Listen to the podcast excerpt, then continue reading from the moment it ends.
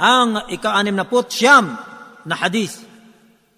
Ang kabutihan ng pag-ayuno sa araw ng Ashura.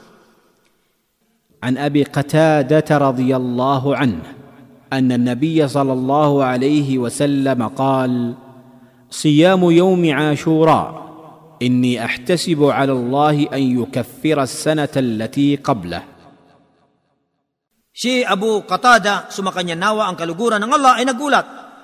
Katotohanan, ang propeta sallallahu alaihi wasallam ay nagsabi, ang pag-aayuno sa araw ng Ashura o ikasampung araw sa buwan ng Muharram ay tunay na aking inaasahan sa Allah na kanyang patawarin ang taong nasa unahan nito.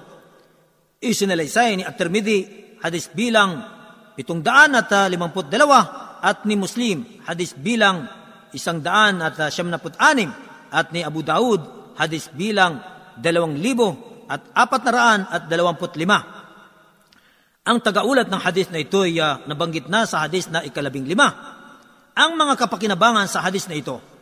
Una, ang hadis na ito ay ipinag-aanyaya ang pag-aayuno sa araw ng Ashura o ang ikasampung araw sa buwan ng Muharram. Sapagkat na ipagkakaloob sa atin ng Allah sa pamagitan ng pag-aayuno sa isang araw na ito ang kapatawaran ng mga kasalanan sa naunang taon.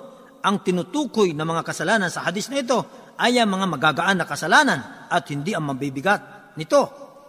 Pangalawa, kaaya-ayang pag-ayunuhan ang ika-siyam kasama ang ikasampung araw ng buwan ng Muharram sapagkat pinag-ayunuhan ng propeta sa Islam ang ikasampung araw at binalak na pag-ayunuhan ang ika-siyam.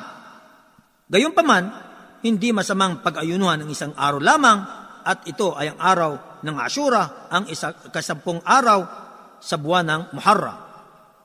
Pangatlo, may mga kalagayan ang pag-aayuno sa Ashura. Ang pinakamagaan nito ay ang pag-aayuno ng isang araw lamang, ang ikasampung araw. At ang pinakamainam ay kasama nito ang ikasyam na araw. Datapwat ang maraming pag-aayuno sa buwan ng Muharram ang siyang mas higit at mainam.